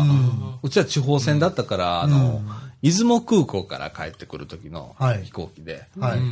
2列シートやって、はい1列1列しかないちっちゃいやつな。はい。ちっちゃいちっちゃいやつ。はいえっとね、乗ってんのが3人、乗務員5人だった から。ええみたいな。え、それジェット機ですかそれでも。プロペラプロペラア。ポロブラキ。うん。ちょうど俺羽のとこでね、えっと燃料のなんか入れるキャップみたいなのがあるんだよね。そこがね、ペコペコペコペコしてんのよ。俺ずっとそれ気になって て、もうもう目がそれしか行ってなかったのよ。あれペコペコしてるけど、開いて、開いたら多分気圧で、あの、ボンベ抜けるよねとかって、あの、キャップ抜けるよねとかって思ってて、もうそこばっかし見てたの覚えてるけどね。それでずっと四国の上をぐるぐるぐるぐる回って、怖い。あったよ。うんいや、いや、もう飛行機あんまいい思い出ないんだよ、俺、本当にね。うん。ねえ。まあ、そんな感じで。いやー、吉村くん。はい。ちょっとあの、いろんな、こう持ってるからさ、あの、レギュラー化レギしュラよー化ですね。う。毎週。今日の街情報っていうか。ほんとほんと、こんなん持ってきましたよ、とか。これ、あ、これね。これね。ああ、岡田君が喜びそうな。んこれ何えっ、と、神戸ポップカルチャーフェスティバル。そうです。おーセカンドガチの。ガチの、ガチ。チのあれですね。ねポップカルチャーといえばアニメのカルチャー。へガチです。ガチですね。いたしゃ展示とかねえ。。うん。ああ、もうあの、青春、ああ味、え、ラジメニアとかね。えーラジオ関西のね、ラジオですね、有名な。えー、わ、すごいイベントだなの、これ。えっと、また、新長田。しそうです。新長田で。あーまたまた。コアな場所でやるね、これ ね。鉄人28号のとこですか。そうです、そうです。鉄人28そ号広場っです。か。うん。なああ、だからか。るほどね。アニメートカフェとかね、アニメートカフェやってんのそうです。今、天王寺にもありますよ、カフェ何が。これ、うんえっと、何メイドカフェみたいなやつやそうでもないんのかキャラクターが出てくる。ええええそういう。えそうですねそこまで行ったかうん、そこまで行きました。でもさ、このイベントすごいことで、んえーっと、なんか平成25年度文化庁地域発、え ー文化芸そう術創造発信イニシアティブに指定されてるらしい ですよ。すごい。文化庁ですよ。文化庁。すごいなあガチやなあガチですね。ああ。いやもうこういうイベントがさ、どんどんどんどん、ねえ、面白いな。でもなんかこういうイベントも面白いような気がするよ。今なんか徳島がすごい盛り上がってるみたいじゃん。そうですね徳島が街遊びで。ねうん盛り上がってますね。え。ううんん。いや、移住インフォこれ何これ何あ、移住ね。これあの、ここれあの農業用、あの農業系フリーペーパーですうね。ん。あの、私はこうして就業しましたということで、えっと、田舎の、えー田舎へ帰って、それから農業したりだとか、うん。 I ターン、U ターン。うん。まあ U ターンは最、ね、昔からあるけど、今度 I ターンって言って、うん。えっと、まあ、お都会で住んでたんだけど、うん。田舎で再チャレンジしようみたいなのが再 I チャレンジターンですね。なるほど。で、今、あのーそこで農業を始めると、はい例えば助成金が出たりするのね。ん県の助成金だとか、んえー月にいくら出ますとか、うん。で、何年以内にそれを覚えてくださいっていうことで、うん。えーいろんな、こう、補助制度があって、えあの、田舎で農業しましょうってえ。いうね、うんあの、大変いい試みだと思いますよ、僕は。そうですね。そうですね。ね、あの、農業だけじゃなくて水産もありますからね。うん。うんいやー、これね、まあ、田舎暮らしにこう憧れているさだちゃんとしてはですね、非常にあの、魅力的でございまして、なるほど。ええあの、各地でそういう取り組みあんのね。うんこれでもさ、今バーっと今広告欄見てたらさ、ええー鳥取県だったりだとか、それから新潟県、長野県、高知県、とかね、んえーっと、四万十町とかね、え。うん。うん、北海道。あね。で、定住サポートセンターだとか、それから UI ターン、えー就職支援室だとかが、まあいろんなところにそれこそ、あのー都道府県事務所じゃないけれども、出してたりするのね。あ。ええ。で、一部は都道府県事務所で、そういうような窓口開いてたりするとこもあるので、えっと、例えば田舎住まいしたいなっていう人はね、そういうとこ聞きに行くのもいいんだよ。で、こう農業したいんだけど、つったら、あこういうあの制度がありますとか、つって、ええあの、本当3年間手厚い保護の中で、ええそのからちゃんとやらないと4年目から 食っていけないからね。そこら辺は冷たいから。うんでもそういう支援制度っていうのは、例えば街の中の人が田舎へ住もうと思ったら、やっぱり何かの仕事が必要で、そうですね。特に農業って食っていこうと思ったら、総農業って簡単じゃないから、うん3年4年いろんなところに協力してもらいながら、で女性の中でやっていくっていう、すごい。この仕組みはすごく大切だと思うんだけど、ねでも僕はそうやって地方これ一極集中だったじゃんえはい。とか二極集中とかはいってなったけど、僕はあんまりそれが好ましい状態じゃないとん実は思ってて、まあ一極集中がいいよっていう人もいるんだけど、うん僕はあんまりそのその分負担が増えるのかなと思ってて、うん。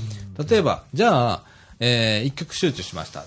で、一つの県が、まあ、住む人がほとんどいなくなったってなったら、そこをまたずっと管理しなきゃいけないじゃん、でも、その都道府県っていうのは。うん。例えば、じゃあ、えーそこに道路をついてました。だから道路の整備とか維持管理とかってし、絶対必然的に出てくるわけだし、環境も守らないとダメだし、もともと人が住んでたところを空っぽにして出てきたとかなったら、そこが荒れ地になる。今、あの、閑散地とか、えっ、と、絶対集落とか、限界集落限界集落とかになってくると、まあ大変じゃん。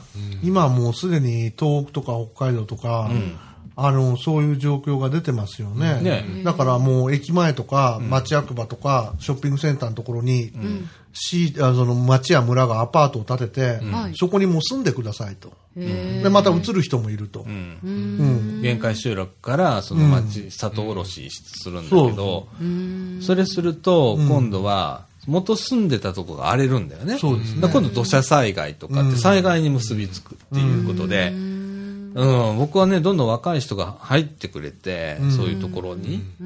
で、あの、散らばるっていうのは一つの手かなと思うのね。もうなんか東京じゃないと食っていけないわけじゃないんだよ。大阪じゃないと食っていけないわけじゃないと思うし、そういう判断が、まあこれから若いもん、人はね、そういう選択肢もあるんだよって。なんか就職できねえ、就職できねえって言ってんじゃん。言ってたら違うこともあるんだよっていう、一つの、あの、あれがあるんじゃないかなと思うんだけどね。うん。なんか本当に企業がいいのかうん。農業も結構いいからね。うんなんか、スイタの、んえージョブカフェスイタやったかな、はいはいに行った時に、農業関係いっぱい置いてました。んあと、ものづくりの方とか。うんうんうんああ、職人さんね。はうい。んうんね、そういう手に職をつけるじゃないけど、それってすごく僕大切だと思うんだよね。うんこんなもん、えお NPO フェスタ。あえーっと、これはいつやるのかね。あ、10月19日、えーっと、第9回、高槻 NPO 共同フェスタということで、えーっと、高槻のね、えーっと、NPO 法人が、えーっと、集まって、えーいろいろこうやるんですけれども、まあ、えーっと、なんで NPO? やっぱり NPO っていうことで、えーイベントをやります。あの、こういうのもさ、地域超えてほしいんだわ。なんで高槻でやんのと。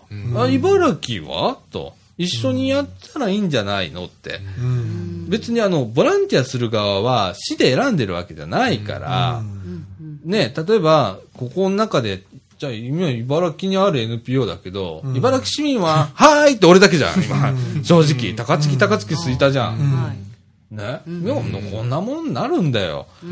で、掃 NPO 除自体が高槻、茨城、分分かれてますから分かれてね。るああ、そうか。うん、で別にそういう分け方しなくても別に NPO だからいいし別に市のためにあるわけでもないし、NPO 自身はね、うんそれをさこうだから北節とかそういうことできねえかなと思うの、だからもうちょっとあのボランティアが行きやすくなる選択する幅も広がるし、って思うね。例えば市民公益活動サポートセンターっていうのは、えっと、高槻市なんだけど、例えばこれが茨城になると、茨城市民活動センターだとか、ボラセンとかなるじゃんか。で、そういうところへ情報行ってもさ、うちら一応これ求人出してっけど、なかなか話しないじゃ。うんん。ねそうですえ。うね。ん。でもうちょっとこう、公益にやってほしいなと思うのは、あるね。うん。うん。だ摂津、美濃、吹田、茨城、高槻、島本あたりは一緒になるとかさ。うん。で、そこらぐらいだったら、まあ、ボランティアで動けるじゃん。うん。ね来てもらう側もうん気楽に。そういうのあの欲しいなと思うね。だからこれから、これでもさ、パソコン指導とかさ、マッチング内容出てるけどさ、えー草引きとかね庭木の剪定へー棚付けとか、ああすごい。いろんなまあボランティアの形ってあるの、うんうんねうんうんうちなんかあの俺ラジオって出してるからね、あーないと思うよ俺ここら辺でないですよねラジオのあんまりスタッフ募集とかって、えでも目立たないんだよ。なあ、一応出してるもんうな。んボラ戦でも出し市てますね民活動センターでもえ。え情報が届かないっていうのが大きいと思いおっますきいおっきい。えうんそういうのどうやって届けるかっていうさ、そのサポートしてるセンターがこれだからね。ね地域のことがなかなか届かないってことが多いですからえ。ね多いね。地元のことでもわからないっていうことも多いですし多いうね。んちょっとそうだとそうですね思う。うんそんな感じで。えーっと、1時間8分はいございます。えーただいま0時5分。 またい来いまましたたぎねました。今日はちょっとね、スタートも遅かったんで、うんはいえっ、と、僕9時に寝てましたから、はい。えーぐっすりとお眠りだったんで、うんはい。すいませんね、本当に。いえい遅刻してまいりました。はい。はいえっ、と、ということで、えっ、と、吉村君ありがとうございました。ありがとうございましたもう、もう、レギュラー化、毎週でも、そうだねあの、こういうのは持ってきて。フェイスにあれだけ書くんだから、いラジオにもちょっと最後ね、亀岡のあ亀岡ね。亀岡、亀岡今大変な亀今岡大。変な亀岡いや、なんですけど、まあうん、ルルブっていう観光雑誌があるわけですよ。はいで、あの、それの、まあ、フリーペーパー版なんですけれども、亀岡、佐賀、嵐山っていう3つの都市が並んでて、亀岡が一番ピックアップされてるっていう、すごい、すごいルルブなんですけど、なかなかないで すよ普通、まあ、佐賀、嵐山、まあ亀亀岡岡、みたいな感じじゃないですか。うんね、じゃない。亀岡って出て、佐賀、嵐山っていう ね。あーちょっとまた違った例なんですけれども、ちょっと僕ね、このトロッコ列車乗りに行きたくて、あ今ね、ジオラマ京都ジャパンってあって、はい鉄道ミュージアムあるんだよね。えで、まあ、ここにも載ってんだけど、EF66 の先頭が、カットモデルがはい2台並んでて、 はいでた中にあのちゃんとね、運転台があって、あ、はい。で、これ、ジオラマの、あの、鉄道模型運転できるんだよね、こおれね。ー電気感謝珍しいですね。ううん。ん。俺これさ、15分1000円なんだけど、いや、ちょっとこれ、 あ人がいなかったら俺1時間ぐらい4000円出してやるぞ。 大人狩りするぞ。うん。すごい。いや、だって、EF66、いや、それだけでも価値あるぞ、これ。トロッコ列車いいなぁ、とかね、あと、まあ、亀岡はね、えーかえー出雲大神宮があったりだとか、えーあの、いろいろあるんです。うん。それから、お酒酒蔵もありますし、ということでね、えっと、面白いは面白いんですあ、ここら辺も、駅前だとかね、ええあの、いろんな、駅降りてからすぐでも結構、なんか見るとこあったりして、おーそうですか。面白いですよう。ん。はい。いやーこういうのも面白いよねうん。はい。ルルブ。ルルブ頑張んね。頑張りますねこれ、これまあタイアップして、ね、あれなんだけど、うーん、すごいね。うんありがとうございます亀岡っていうのがすごい亀岡いうのがすごいね。そのうち茨城とか掃除時とかなるんじゃないねなるかもね。だかそうですねらなんか掃除時ブランドっていうのがないんだよねうんない。ですこの地域。その茨城っていうのはあるけど、せっかくあの掃除時っていうお寺さんがあるんだけど、んじゃあお土産もあるっていつも話するんだよね。ねお土産屋さんないもんね。え。がないんですよね。うん。あれ不思議だよ不思議でね。たまらないんですよね、僕もね。なんか饅頭とかね。なんかあってもいいような気がする。参道とかもないし。ねえ一応あるんだけど何もないじゃん。 何もないですよ ね。うん。あれが不思議でさ。昔からそうなんですかね。あの、もともとさ、畑の中にドンとあったところで、参道とかいうのが昔からどうも見当たらないのよ。その昔の航空写真とか見てても。うん。いや昔の地図を見ててもないですないよね。うん本当に畑の真ん中にドうンんっていう感じで、うんそこはあぜ道みたいな感じで駅に繋がってたっていう感感じだから、なるほど。うん。いや、なんかもったいない。掃除機って地味だもんね。うん。だから、飛んだって言ったらまだ、えっ、と、JR から阪急までの間が結構まだ、ね、人の行き来が多くてとかあるけれども、掃除もね、掃除駅ですか、仮称ですけどあ、ー開業を機になんとかね、そういうふうにね、盛り上がればいいですけどね。ね。うんう。ん。いや、盛り上がってもらわないとちょっとね、ねせっかくの駅ですからねう。ん。うん。もうあと3年ぐらそうですかね。いね。うん。ねできるもんね。もう工事やってますもんやねって。るねう。ん。それ考えたら島本駅が盛り上がってないですもん。今。桂川とか本はね、もともとのね、人口が少ないんだよね。人口が少ないし、あの、ああの、運賃体系がひどいんですよ。へえ。あああ。の高槻から向こうっていうのが。は島本大阪が、あの、あああの、450円かかるんですよ。いはいはい。それで高槻大阪が250円。そうそう、。特定区間からはじめる、弾かれちゃうんで弾かれるから、すご急いに差が出ちゃってドンと上がるから、そう考えたら高槻や、高槻で掃除時ができたら安いんだよ。うん、うんそうなんです。あ目立てる分はうね、ん。あ、そうなんです特か。定区間だからう、ん。とかね、いろいろあって、うんもう駅の規模とか分かってるからね、図面もこのように出てたから、で、どんな感じで駅になるかっていうのは、まだ駅の外装の色は決まってないみたいだけど、とか、いろんな情報が流れてたりだとか、あとね、えっ、と、それに関連する工事で、千歳橋あるじゃないですか。あれ、繊細橋。千歳橋。はい。千歳橋から、えっ、と、総除寺交番の間、はい。はい。狭いじゃないですか。はい、狭いですね。あそこが広くなります。ああ、そうですか。めちゃくちゃ広くなります。へーっていう計画図がうちのマンションの一階に張り出されてました。だいぶ立ち退きしなきゃいけないから、だいぶ時間はかかるとは思うんだけど、うん都市計画図が出てました。でも、うちの前の方の道路はそのまんまなんですよね、きっと。あっちはそのまんまだね。うん。うんあっちは、なんか見捨てられた地域なのかいや、そうでもないと思うけどね。うん。いや、あそこら辺は、まあ、ちょっと違う話があってね、まな。たう。ん、なるほど。またちょっと違う、鮎川の辺からね、んちょっと面白い道の計画があって、んもう幼稚林はほとんど住んでたりするような道があるんだけど、へえ。ええなるいやあの、あそこら辺はね、またそれができるとちょっと、あの、車の動きが変わったりだとか、うん。あるんで。うん。ええ掃除団地も結構捨てたもんじゃないんでね。うん。あとはまあ、もう、キンキンでしょう。あれじゃない建て替え計画とか出てくるんじゃね地区が地区だから。今は聞いてないですね。だから、僕らもす住んでるもんも、地区が地区ですから、もう50年突破してますから、あのーどうかなと思ったんですけど、外装も全部塗り替えて、で、窓枠も全部アルミサッシにしたし、で、そういうあのケーブルテレビとか、あれも全部引いちゃったし、うん、なんで、当10年かな当分ないのかなという。ね。でも、えっと、60年、70年いったらもう大概だもんね。うん、多分そこまではもっと、いくら UR でも、ね。どうかなって言ってるんですけどね。まあいろいろタイプがあるんで、あの中でも間取りがあるんで、まあ順々に建て替えるのかなとも思うんですけどそうね。だろうね。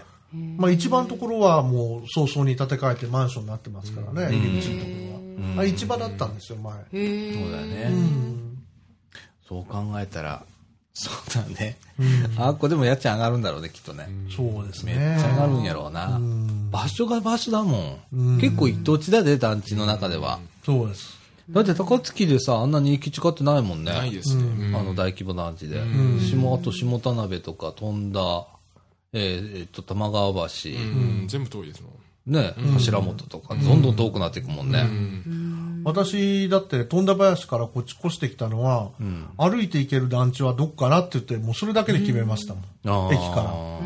何も考えずそうに。そうなるわな。うん。だから UR の中で調べたら、あれしかな,、なかったんですよ、相手のないよな当時。入居できるのがね。ね。いや、総知事も、まああと3年でどれぐらい変貌するか。そうですね。ね。うん。あんま茨城市はあまり考えてないみたいだけど ね。話を聞いてる限り。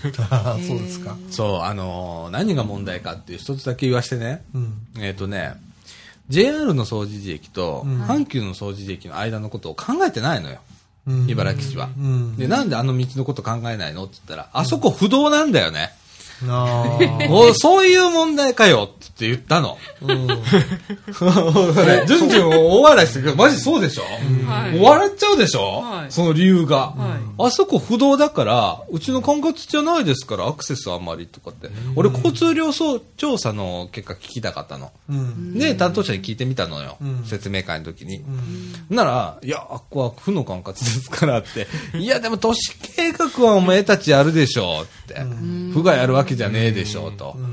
じゃあ、どうにかそこら辺を活性化するには、ダブルアクセスを考えて、どっちみちあそこを活性化していかないと、やっていけなくなるわけじゃん。で、今度活性化すると、今ある商店街が錆びれちゃうわけさ。じゃあそれをバランスよくするっていうことを考えなきゃいけないわけじゃんか、行政としても、住民としても。で、そういうことが、あと3年後に駅ができるのに、一切議論がないわけじゃん。うんで、みんな駅ができる、駅ができるって言ってるけど、どっかが栄えたらどっかが錆びれるんだから、じゃあそれを先に手入れときましょうとかさ、そういうことを考えなきゃいけないのが街づくりじゃん。うんでもそういうことができてないわけさ。で、後でみんな後悔するんだよ。だいたいできた後にな。当うにんああしときゃよかった、こうしときゃよかったってみんな言うんだよ。うんだから今から考えないといけないのに、行政も考えてないし、住民もまあもちろん考えてないし、南あの南側はだいぶ錆びれちゃうと思うんですよ阪急よりそうだね、今の商店街がね。あの、今でも、まあ前から言ってるんだけど、今でも結構自転車でバーそこ通り過ぎるとこなのよ。で、その俺、えっと JR の駅ができたら通過スピードが上がると、うん自転車の速度が増すと、JR 利用する人はあそこは余計通過ポイントになるんだから、てホなンるとダでも似たような状態ですからうん飛んだでも阪急の飛んだより南はそうですよ南はやっぱりうねん急にね急に急にね錆びれるね。うんそういう状態にならないようにね、しないとダメだから、なんかちょっと魅力ある施設を商今の商店街の中に入れるだとか、若い人がそっちへ流れるような仕組み作るだとかってしとかないと、まあどうしても JR 強いから、ね、阪急よりは強いわけだから、流れるぞあれ相流当。れますようんそれを今からちょっとね、地域で考えていかないとダメなんじゃないかなって、行佐政も。とかになると多分茨城で接続になると思うんでもっと流れがうん。大きいと思いますよなう。んでさ、やっぱ梅田出るのに、えーその時間かかんないと思うのよ、こう、あの、掃除時からうん大阪駅出るの。あの高槻大阪で普通でも23分ですから JR でだっしょ、うんとなると、となると、阪急と変わんないんだよ、特急乗り継いでもうも。変わらないですうんで、一本で来れるわけだから、今度、各駅停車でも。うん各駅停車でもで、便数多いから、うん、 JR は。各駅停車でも。あそうですかどんどんどんどん来るわけだから、そう考えたら、うん流れるぞ流れますよこれ相は当地下鉄乗り換えがない限りは、うん結構流れるぞ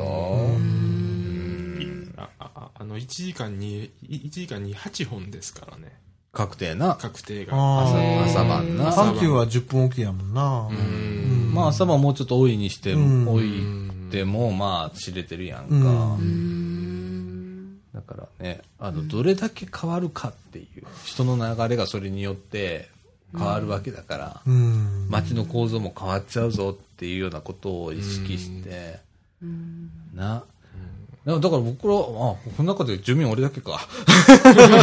俺だけ吠えてんだ、だから。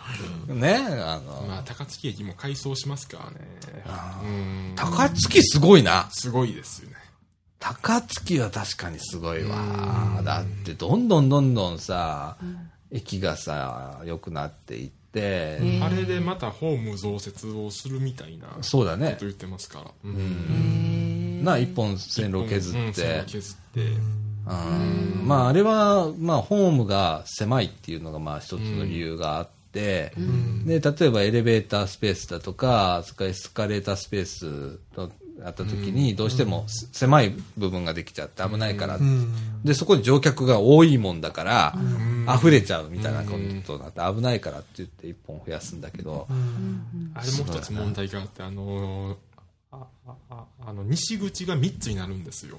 はいはいはいはいはい。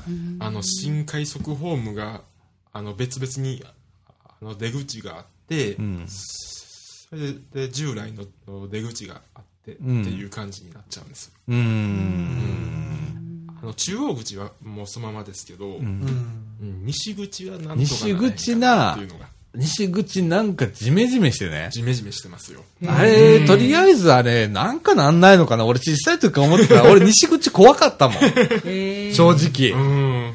ちょっと怖かったよ、西いや口。今はもう変わらないですよ。へえあ、そう。うんあーでもあっこ必要だもんな。あっこはね、うん必要ですからね。前よりは必要なくなったか。バス停がなくなった分。一応バス停は飛んだ行きはあそこ止まるんですよ。ほうほう一回、あの、あいい一回、一回西口止まって北口なんですよ。うんうんううんん。まあ、それ以外はなくなりました。あ、じゃあな、西口、なくしてもいいかみたいなところもあるんだうよ。ん選択肢としてあはり。ますね。うん。うん。あの、製薬会社行く方の人そうみでたすそういな。ね。うそうんうん。うん。それはもうだって本駅舎通っていきゃいいんだから。うん。線路さ歩きゃいいんだから。ううんん。っていう手もあるよね。うん。でもあったとこがなくなるって反対とか起きない起きるだろうね。きっ起きとま。すね。うん。うん。高槻市から起こるだろうね、まずね。起きるだろうけど、影響は少ないかもしれないですそうだねうんあああそこだと中心部からちょっと離れてしまって、バスもそんなに、まあ影響がないっていう。ないよね。昔は西口にターミナルがあったかターミナルがありらました、ねどうしてもあそこが切り離せなかったけど、今となっちゃそうでももうない繋もがりんますねね。。繋がるとうね。んうん。でもね、ほんと高槻はね、駅前に金かけてるよ。俺ね、こ先週のみかんジュースで実はこれ触れてるのよ、この話題。えっと、JR の茨城と阪急の茨城市駅って、えー昭和43年ぐらいで時止まってんね、ん。あの万博であそこ再開発したまんま、うん。時が止まったまんまになってるから、駅前のビルとかさ、結構年季入ってんじゃん。うん懐かしい感じ、あの昭和っていうようなところで、あれもそろそろ、あのー、都市計画で見直さないと、でさ、大体混むのよ。で、車も。うん。一回駅入って出て、入って出てみたいなことするわけじゃん。茨城ってあんなにぐねぐね曲がってんのも珍しいじゃん。で、そういう構造をちょっと変えていかないとダメなんじゃないっていうのは思うでのなでんか。高槻もあの高架化になるときにあの阪急い茨城みたいなビルができる予定だったらしいですけどセンター街が大反対してあそれであ。結局なくなったんですよ、うん。あの住友銀行がああるじゃないですか、うんあそこにできる予定だったらしくて、うん。へうえん。再開発ビルみたいなのああ、そうなんうや。んなあ、えっ、と、前、なんかあそこで、デパートがあったんだよね。ビル、火災があったじゃん。大昔。火災はありましたっけあのー、あ西部ですね西部じゃないよ。西部部と、西部やったっけあれ。西部には確か火災があの工事の時にあったんか。オープン前に工事の時にあ、そうですね。へそうですねう。んあったよな。うんうん。まあ、それにしても、まあ、高槻は頑張ってるさ。まあ高槻は百貨店が弱いんですよ。ああ、百貨店な。百貨店が弱いから松坂屋と西武だもんな。でも流行ってたんだぜ、昔 は。昔はすごかったんだぜ、あれ。西武も。うーん。ね今はあんまりなんですあかんまりだね。でも2店舗もあるっていうのはやっぱ大したもんじゃないですか、まだ。大したもんよ。 2つもあるんですもん。松それ坂屋なんもてそごうができる店予定やったじゃないですか。へえああ。あああのそごうが茨城にもできる予定。マジそんなんあったやのらしいうん。ありましたよ。うん。知らんかった。全国に出店してる頃じゃないですか、そこそうがですそうですう。いろんなところにね。あ、バブル前の話だ前のね。話ですね。あー大失敗したもんな、そこもな。今本店もなくなっちゃいましたもんね。ひどいよな、ちょっとな。そこはな。いや、どうなるか。街づくりって、まあまあ別に、あの、そのまま昭和残してもいいんだけどね。そのまま、あの、ちっちゃくなっていくっていうのも一つの選択肢なんだけど、うん。まあいろいろ考えていかないといけないわけですよ。うん。ねう。んでもあの、ほっといたら C だけが考えちゃうからね。うん。あだから自分の、自分たちが本当に理想とする街になるのかどうかーうってんいうのとはちょっと違う話になってくるから、うん。うん常にね、あ、だから茨城なんか今ワークショップやってて、うん市民がそういうのを一緒にやりましょうっていうことで年間通して、ん年に2回、じゃあ週に2回かな、うんうんいろんなテーマで、うんえー住民が入って、で担当部署がそのワークショップを、えー毎回違う部署が担当してやるっていうの、たたまにフェイスブック載ってるわ、うんそのワークショップのプロジェクトチームの、えフェイスブックがありますからまた茨城市公式とは別に、うん茨城市民の方はあのぜひいいねして、えーしてくださいな、見てますよ、たまに。面白いでしょあれ、うんあの取り組みぐらいですよ、うん。うんだからちょっと変わってくるのかなとは思ってんだけどね、茨城市もね。まあ、そんな感じでございます。はい。はい。えーっと、じゃあ、1時間28分じ ゃん。はいあ。みんなお、お眠になってきますんでね。はい。ということで、こんな感じで。はい。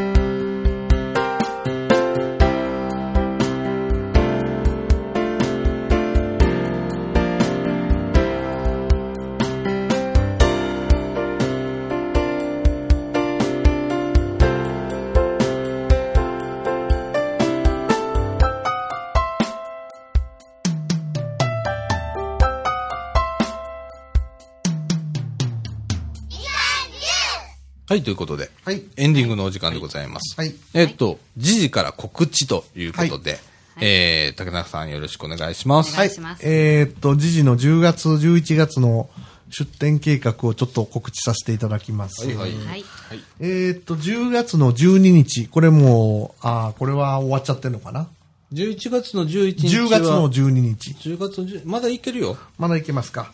10月の12日はこれ、竜王のアグリパークですね。はいお芋祭りだそうで、ここに出展させていただきます。はいで、10月の20日、えーこれがですね、えー三島中学の夢フェスタでしたっけね。はいはい。これにも出展させていただきます。はいで、10月の27日が、えー茨城市民活動応援フェスタ。えー27日日曜日、クリエイトセンター。はいはい、ここで出展させていただきます。はいああ、10月20日、三島中学校です。はいはい場所は。ははいい、えー、それからですね、えー、11月に入ると、これ17、18は言ってよろしいんですかね。あの会館の名前がわからないんですけどちょっと、はい場所はちょっとあれなんですけど、兄えー弟の近くとしかはい。はいえー京都でガラス体験の販売、あの、体験と販売あります。11月の17と18。はいそれは兄弟の近くでやるんですね。はい油絵店と一緒にあるんですよね。そうなんです確かね。はいはい。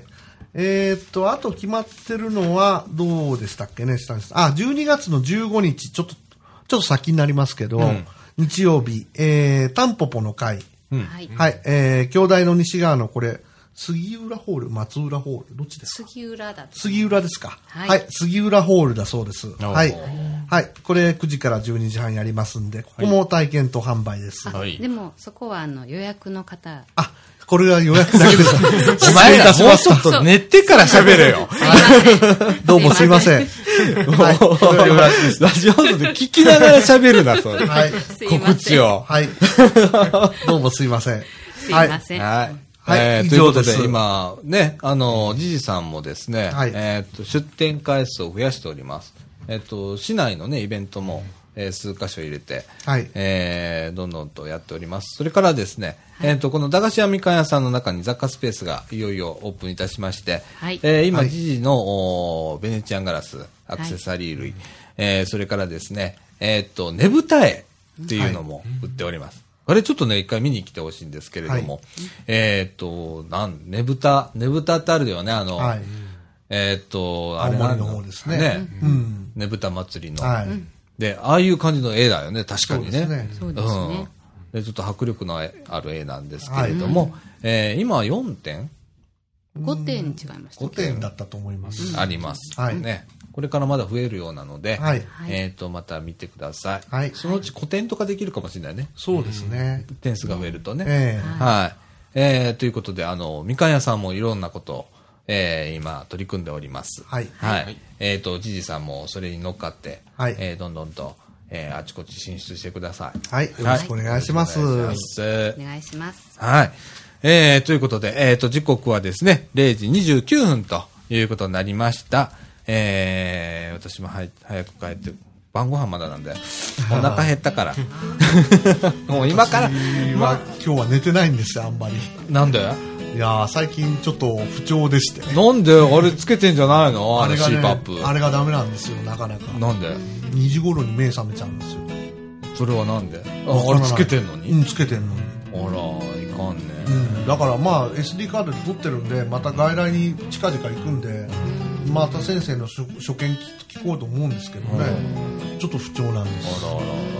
えお疲れ様です今日はえ朝もえええ竹中さん最近今大活躍なんで。はい本当に助かってますありがとうございますね、あの本当普通のサラリーマン並みにね、えっ、と、朝から晩まで、えー月、金とか、はいね、フルタイムではい働けるぐらいにね、なれば面白いのにね。ーそうですねね、あのじじさん自身がねそうなっていくとどんどんどんどんいい感じになっていくと思うんではいねいやー稼げ稼いでみかんラジオ部にあのお金こう放り込んでくれ それぐらいになってくれ 頑張りますはいということで、えーそんな感じで今日は、えー吉村君も来てもらいまして、はいえーありがとうございましたありがとうございましたありがとうございましたはい、また来てください、いつでも。はい。えー、ということで、みかんジュース。この放送は NPO 法人三島コミュニティアクションネットワークみかんの提供でお送りいたしました。ということで、えー、今週のご相お相手は、さあちゃんこと貞子みのると、ああの吉村とはい大阪ペンギンこと竹永宏典とえー、じゅんじゅんこと下西じゅんこでした。いということで、えー、また来週。さよなら。さよなら